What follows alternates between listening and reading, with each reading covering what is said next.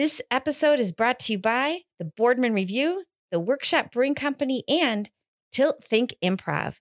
Tilt Think Improv is leading group play and games online to remote teams to enhance teams' engagement, community, and gosh darn fun factor. If your team is meeting online and need to mix it up, contact Tilt Think Improv at tiltthink.com.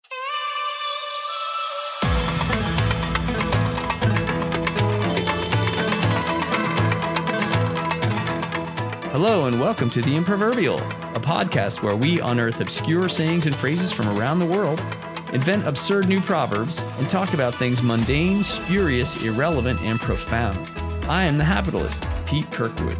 And I'm Lisa Thauvette, the Tilt Thinker. I've been doing and coaching improv for many years. Pete and I have been doing improv together for some of those years. This podcast is a mashup of Pete's interest in the science of well being, my background in education and human development, our shared fascination with the world's idiomatic weirdness, and our superpowers in improv comedy. We are the Improv Verbializers. Woohoo! Yeah!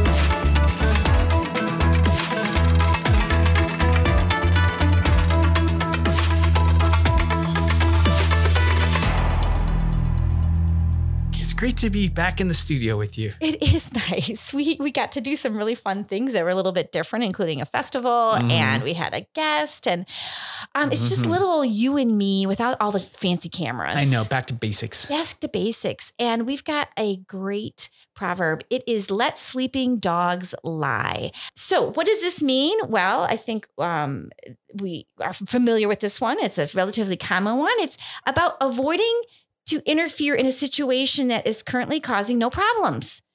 If there's no problem, um, another common uh, proverb might be uh, if it ain't broken, don't fix it. Mm-hmm. Uh, Leave well enough alone. Don't kick a hornet's nest. don't kick a hornet's nest. That's right. Yeah. So all of those are saying that basically the same thing. Mm-hmm. Uh, what did you find about the origin? Well, it's first good good advice, I think, you know, by and large. It's good Uh, advice. yeah. So, I mean, you know, even a nice dog uh, suddenly awakened might lash out. A nasty dog, even more so, Mm-hmm. right? So it's, it's uh, pretty pretty intuitive. I think that the first time this was discovered in writing was um, was the illustrious Geoffrey Chaucer in Troilus and Cressida, 1380. 1380 is a long time ago. It's a lot. This one's And- a very old proverb. I'm going to give you a quote in Middle English. Okay, I'm ready. Yeah. It is not good a sleeping hound to wake. Was what uh what Mhm. appeared in that Chaucer's work. So from that we now have let sleeping dogs lie. I was I found something similar on that, and then looks like the like its current version of the saying, how we say it.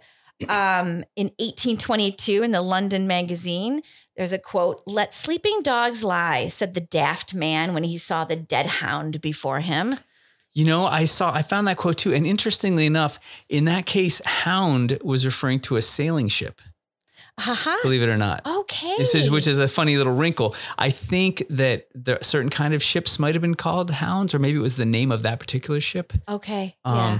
So but- what? So that's saying there's a daft man. Some assuming someone who's not very bright They are crazy. or Yeah. crazy, and he saw it says the dead hound. So like this It's weird, like maybe a this ship was foundering, or or Yeah. maybe maybe I'm I'm wrong about that. But in any case, yeah. he said hound. We means dog, the kind of dog. So let sleeping dogs lie. And then famously, uh, David Copperfield, Charles Dickens author in 1850, "Let sleeping dogs lie. Who wants to rouse them?"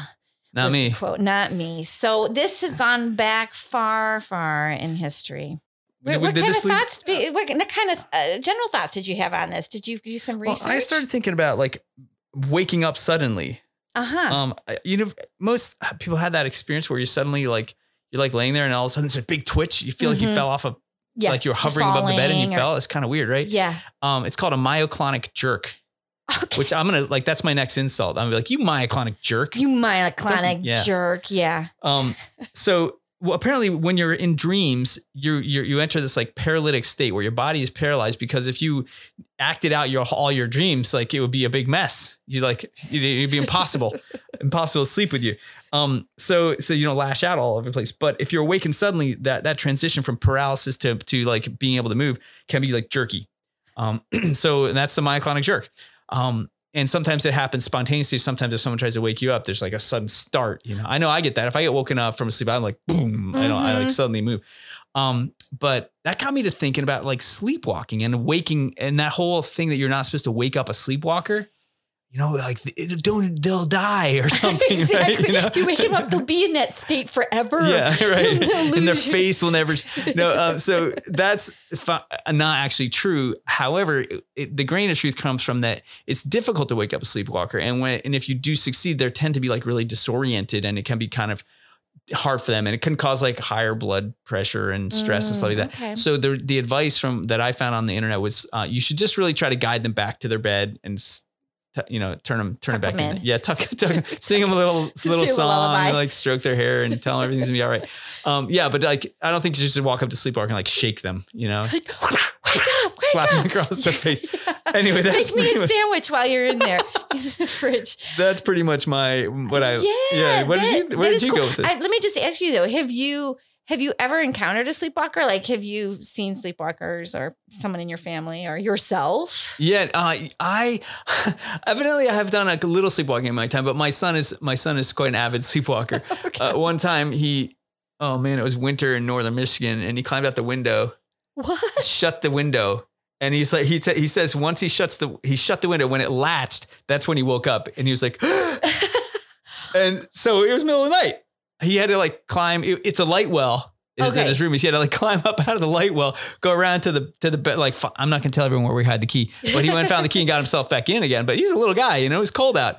Um, Oh my so that uh, it's like the thing you kind of worry about. Yeah, is, is, is my child still going to be there in the morning? Yeah, like it will really like find him frozen in the yard. That would from terrible. I have to sleepwalking think about that.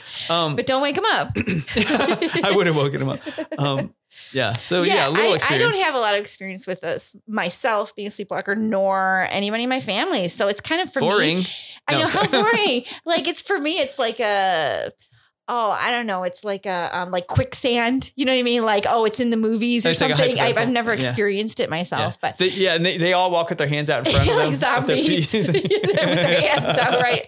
Exactly. The, the the back flap of their pajama bottoms are open. That's how I imagine it. Very cartoonish. yeah, like your family. Yeah, I'd like to see yeah, your family's pajamas. Oh, yeah. So I was thinking about these dogs sleeping. And you know, you talked about like flailing around. You know, Yeah. I think we've all experienced watching a dog sleep and they're That flailing funny. around. Yeah. And you and it's like, oh, do dogs dream? It's like any logical person would say, yes, dogs dream. Absolutely. Absolutely. They're doing little mini barks. They're Yeah, having chasing stress. They're Their noses are like their noses are sniffing things it's and really- so yeah, this idea that dogs dream, um, you know, uh, common knowledge would say they do dream. Now the science community also confers with that. Although it was interesting, they say there's less scientific research on that than you would think. uh-huh. Um, so there's not a lot of conclusive things, but this is some of the theories out there that I thought were pretty interesting. Um, so dreams are associated with REM, so a rapid eye movement, not the band. Oh, man, I wish it was um, that is the stage of when you're in sleep is Uh-huh. the the rapid eye movement. And they say all placental animals enter REM. So presumably they're dreaming. So if humans are in REM, we are dreaming, and so they're assuming that's what happening with animals as well. Um, now, um, what's interesting, uh, for example, horses, they enter REM um, up to for 35 minutes at a time. And they say that's one of the longer animal REMs out there because it's actually very dangerous for animals to be in that state because, like you talked about, whether it's paralysis or just their unawareness of They're their like surroundings. they're sitting duck. Their their lunch. exactly, exactly. Not really a horse. That would be like that would be more than a lunch. It would be a pretty big banquet. if you're in France, you know, it's Yeah. quite, it's a whole banquet or Yeah. Uh-huh. several meals. French people sleep, sneaking up on sleeping horses, Yeah. Oh, he's, knives an, he's an REM. Get out the platter. So, um, but they do say mammals that are placental animals, we'll just say Uh-huh. mammals in this case, um, prey species. So species that are usually prey and Uh-huh. horses are not usually prey. right now. But prey species, they have much less state of REM. Mhm. Um, and so they have very short dreams if they have dreams. Like a squirrel is probably like, oh, there's a nut. Oh, I'm awake. You know, who knows what, What a they're dreaming dream. about. a squirrel, a squirrel dream. Yeah. Um, uh, the other thing that was pretty interesting is, um, so dr- dreaming is linked to the process of learning, right? And so we know Uh-huh. that. So the edu- as an educator, it's like, yes, kids need to get lots of sleep because that's part of their growth, and not only just physically their brain, but that's when they're processing things as well. When we want to sit on a problem, Some people think that sleep it- is like the f- is critical. It's like that's where the sorting out That's happens, right? all the sorting Something out. about that. S- Exactly. So they talk about with animals. So animals whose behavior patterns are fully imprinted. So go back to that squirrel. Mhm. They don't need to learn how to find the nut. They're not. Their mom's Sure. not showing them. Yeah. It's really that just happens. They have very little REM, so they have less dreaming that's needed. But animals that are taught by their parents Yeah, culture. almost like animals would have culture of some kind. you um, exactly know? where they need to learn, their skills things. Yeah. have longer REM, so Mhm. have probably more dreams and are able to process their learning. There seems to be like a correlation between like the volume of data that you have to kind of sort through and categorize and recapitulate a- and the Mhm. amount of REM sleep you need. Yeah, and it get Uh-huh. into that dream state. Well, yeah, yeah. yeah. I mean, humans, I think, isn't like humans will die in a really short amount of time if they can't sleep. If they're prevented from sleeping, I yeah, just like sleep you, like, deprivation. I mean, form of torture. Yeah. You know, yeah, absolutely. There's some studies You on need, that. like- I recently saw this incredible image of whales sleeping. oh, tell me about it's it. so amazing. Yeah. So a whole bunch of whales. This this incredible photograph I saw um, of these whales suspended with the tails up and the heads down, and like a dozen of them all hanging like grotesque chandeliers in at the same level of the ocean. Like they're at the same depth. This murky twilight and these giant sort of torpedo shaped whales hanging in the in the sea. Really? So cool. It's so cool. And of course, they need air. So they just, they, Yeah, I don't know how long they did that in order for. to. Um, I remember that the photograph was taken by a Frenchman, I think, though. and I was wondering if he was thinking maybe. Mm, delicious. Dinner. Whale blubber. Yeah. I, I also, speaking of marine animals sleeping, I saw a photo of or a video of walruses sleeping in the water, and they actually can capture um, like an air bubble in their esophagus, which keeps them afloat, so they can sleep. And and so they're just Like kind of like hanging there. bobbing. They're just as you t- described, like they're vertical, but the head That's is out of the water. Their eyes are closed, and they're just kind of bobbing there with the surf, asleep, with with floating. Yeah. So, yeah. Um, speaking of marine animals and uh, and air bubbles and stuff, the, the uh, sharks, right? They they can't really sleep in the way that we think of sleeping because do you, sharks are what they call ram ventilators. Have you ever heard of that? no. It's like I love that. that Ram I just want to ventilator. like name a band that or something. But that means is the the way they breathe is not by forcing water over their gills, but by forcing their gills through the water. They have Yeah. to push their body through the water and let the water flow past them in order to breathe. So like a shark must always either be in motion or be uh, motionless with a current flowing past them. So they can't stop swimming like ever. Wow. Isn't that weird? Otherwise, they they're not getting. That's how they breathe. Yeah, and they also don't have eyelids. I think so. Really? They're they're not shutting their eyes. So oh man, they can't So- like do that fake eyelash thing that's so popular right now. no, they can't do that. They can't flirt with their eyelashes as Mm-mm. well as. Um. So I I was thinking, tell me if this is a great idea or not. like to get them like those like eye coverings, like for so- speaking of fashion, Like, a just- bank, like one like of a those little bankers from an blindfold? old 18, you know, like 19th century movie. Or no, like you know, like uh, getting your beauty sleep, and you put on the silk little um, Oh, it's like a blindfold. Yeah. a little blindfold for them. Do you think there'd be a market for that? Well, see, the blindfold has to go around the back of the head, and the sharks that's like flat up there. It would Okay. ha- maybe they could hook So it over their dorsal fin. Engineering over is their going to be dorsal the fin. The engineering of it is the Yeah, I think obstacle. it's really- otherwise, otherwise I think it's a winner. Where do where do I invest? Just send your send all your cash over to me, Pete. Um, what kind of big picture ideas did you get from Oh, this? so when I was thinking about like, do you wake a sleepwalker? I was thinking about, um, it, and this question of is it like is it better to leave well enough alone? Like that's what that's what um this proverb would suggest is like if things are fine, leave them alone. And that got me to thinking about is it better to like um is it better to leave it well enough alone or is it better to face your problems and like confront issues so there's these there's these concepts in in uh, the uh, positive psychology uh, called satisficing and optimizing um and satisficing is like just telling your teaching yourself to be satisfied with the way the world is um, and learning happiness uh, it's almost like a sort of a zen a little bit of a buddhist idea that Mhm. like be satisfied with what you have rather than always looking for more. Yeah. Because recognizing that looking for more is, is sort of futile, futile because once you have it, you'll still want more. Mhm. Um, but then there's this other side of it. It's optimizing. It's always trying to make things better, you know? Mhm. Um, and that's something that I struggle with. Like, um, Mm-hmm. because then there's this concept from popular culture, like, are you a quitter or are you a sitter? You know, like in a relationship that's not working, do you tend to invest more and work through it? Or do you tend to just cut your losses and leave? and I feel like in my, my own, I tend to be a sitter. I tend to stick th- with things and work my way through. Um, and I think that also is consistent with my own being a, a bit of a satisficer. I, I i like to cultivate the sense of good enough and contentment with what I have. But, you know, how are we going to achieve big things if people are always satisficing? satisficing. I had not heard that exact uh, way of saying satis- being It's a- satisfied. It's a fancy way of saying it. satisficing. Yeah, my big picture thought is a little bit along the same lines. This idea, I, you know, I believe that humans have this inherent drive to change their environment to meet to meet their needs or to leave a legacy. Right. Mhm. So, Pete, if you and I were stranded on an island somewhere, um, you know, to meet our needs, oh, there's a there's some fresh water. You know, Mhm. we could just go and like go on our hands and knees and lick up that water like a couple of dogs that we are. Uh-huh. But we probably at some point, you know, we'd cup it in our hands. At some point, we might find something that's hollowed out. We would, you know, we would start carving out the environment um, to to make it even better. You know, just a little bit better, just a Mhm. little bit more easy. And it's kind of Okay. like let sleeping dogs lie. Like, well, we could just do a hands and knees to get that water every time. We would satisfy our thirst, but we just humans have this inherent thing to to to manipulate the environment and as um, in education and as in particular uh, montessori is a form of education that i work with is it's always about the environment the environment and the environment. Mhm, absolutely. um, and so that first day of school these teachers make these gorgeous environments and make it like this perfect setting for children to learn. But we know that first day those students they walk in and they change the environment to all of their individual needs. And so we could say hey leave a sleeping dog lie. This environment's beautiful. I've been crafting it all summer for you. It ain't broke.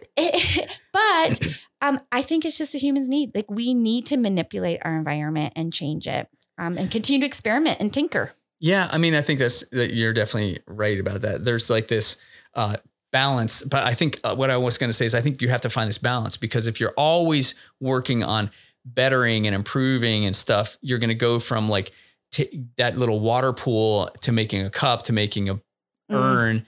And then pretty soon you're going to find yourself making giant stone heads on overlooking the ocean. And pretty soon you're going to wear out your entire environment. you Yeah. know? Oh, we need to cut down another tree to get the perfect goblet, and then I mean that's Mhm. that's where we have this whole environmental discussion. So I agree with you. It's this balance. And now comes that delightful moment when we turn to the Proverbitron. And the per- Proverbitron uh, is kindly brought to us by our sustaining sponsor, the Boardman Review. Um, and as per natural human inclinations, it has been improved again since the last time. Every time Every we time. cannot help ourselves. And this time it, it- it's powered entirely by sustainable um, energy sources. Great Lakes Tide Power. A lot of, not everyone knows that there's that the Great There's Lakes tide. rise and fall, and, and we have some turbines connected to it that cause this that are able. To, it's only a tiny amount of energy is needed for the Proverbian. Or for time. It's just dealing in words. It's just dealing in words. Okay, so we're gonna here we go from the first word. Ready? Yes. Here we go. Intergalactic. Intergalactic. Oh, intergalactic. Oh my God. That's two words and I love it. All right. Here we got the second word.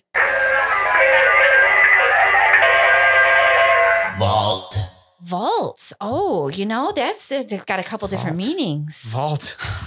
vault. The intergalactic vault. Yes, intergalactic and vault. This, what's cool about this is it, it reminds me of a great moment in um, cinematic history. Was that first? It was really a lot of people consider it to be the first sci-fi film um, ever made, and it was called Voyage Beyond Eternity. And this was uh, one of those early early films about um inter you know interstellar travel. Do you remember that? Remember that that- yeah, that movie? I, I- of course I remember this. Is, I had a poster in my bedroom of Voyage Beyond Eternity. It um it starred um Tim Allen and um Meryl Streep. That, and it was amazing how early their career started too. Yeah, like it was. not that many people know that they were both child child actors. Um, really, you know, they were, and that's because in the you remember in the Voyage Beyond Eternity, it was like how they would age. You know, because they started the film, they had to have these little tiny babies to start the film.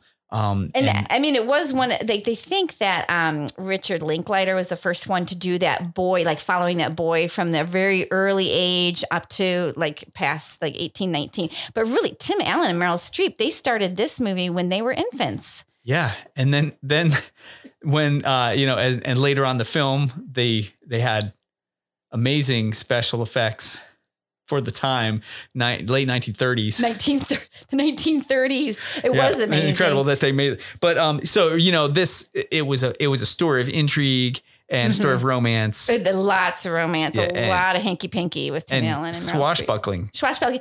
But I mean, the, the- but with in regards to our proverb, Yeah. um, the safest place for secrets is in the intergalactic val- intergalactic It's a tongue vault. twister. Three three words there: intergalactic, which is a prefix, but yeah, Well, uh, but that's the that is the crazy thing. Yeah. How it was spelled uh, in the proverb is always done as two different words. Well, that's also a little known fact because the scriptwriter was actually um, Danish and Mhm. I- in, in his native language, it, inter inter and galactic in, always been separated. I- yeah. I th- So, I think our audience kind of knows that though. Pete. yeah, Hans Skidmark, I think Hans was, Skidmark. Yeah, that Yeah. was that famous gonna- Danish he's going to play into this telling of the story because he he was the uh yeah he was the playwright so he basically yeah, in- invented this um invented this proverb Mhm. so i think a lot of us think of this as a futuristic like it's a modern type of proverb i mean but it was from the early 1900s where Yeah, sure. from. This yeah. century, no question about it.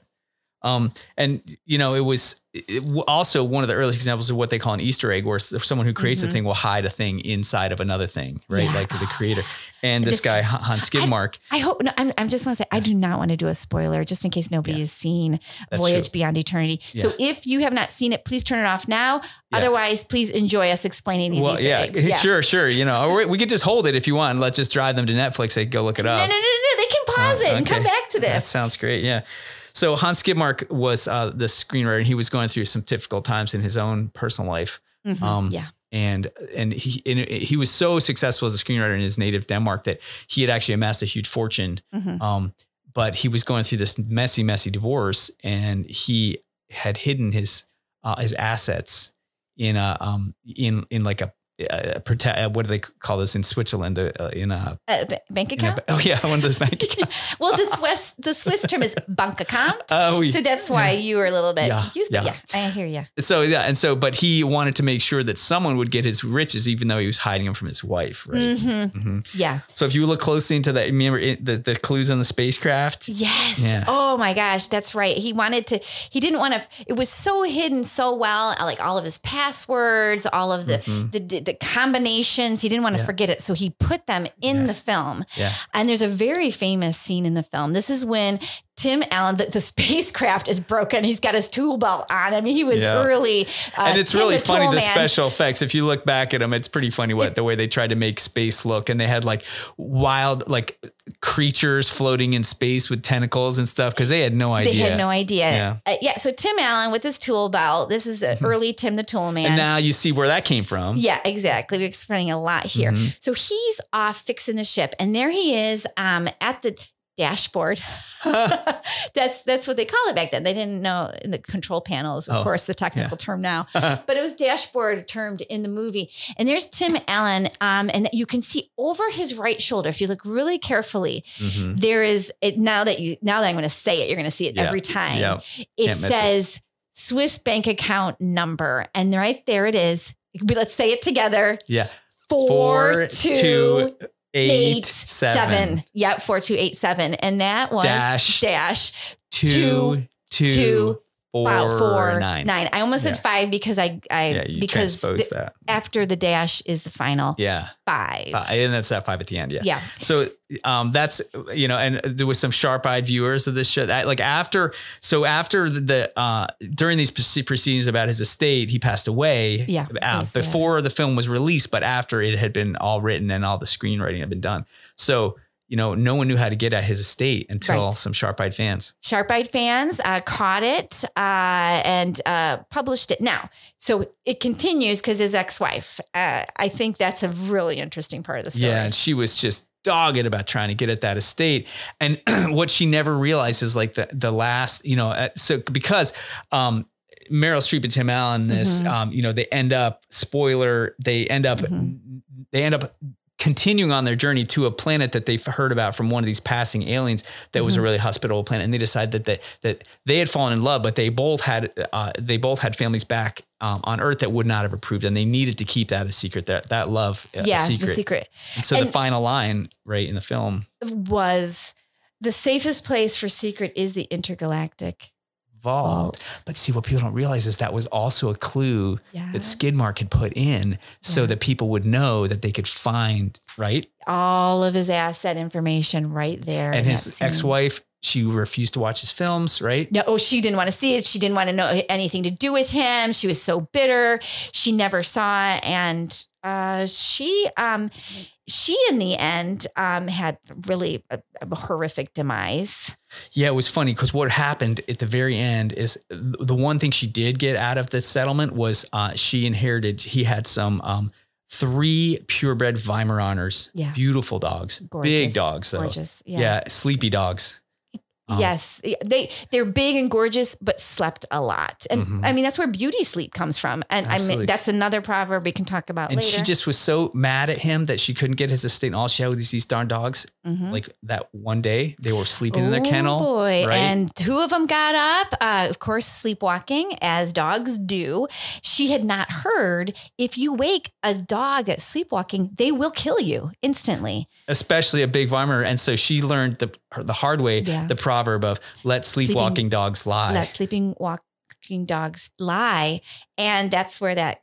That proverb comes. We're uncovering a lot of proverbs here, Pete. It's great. Yeah. So she did never learn the secret that Mhm. the safest place for secrets is in the inter- intergalactic vault, Mhm. but she did learn the truth of let sleepwalking dogs lie. And just to say, where did that fortune go? As we all know, Tim Allen has gotten that fortune, and um, he's he's, He's really parlayed it into a big because he kept on flipping houses, buying more, and fixing them up. yeah, flipping houses, flipping cars, uh, Amazing. flipping the bird, and that's another proverb that uh, you can learn about on our learn- show. Yeah, you can. We'd like to thank our awesome sponsors and supporters who are generous patrons to the comedic arts. Who's that, you ask? Why, it's our favorite folks at the Boardman Review, Workshop Brewing Company, and Tilt Think Improv.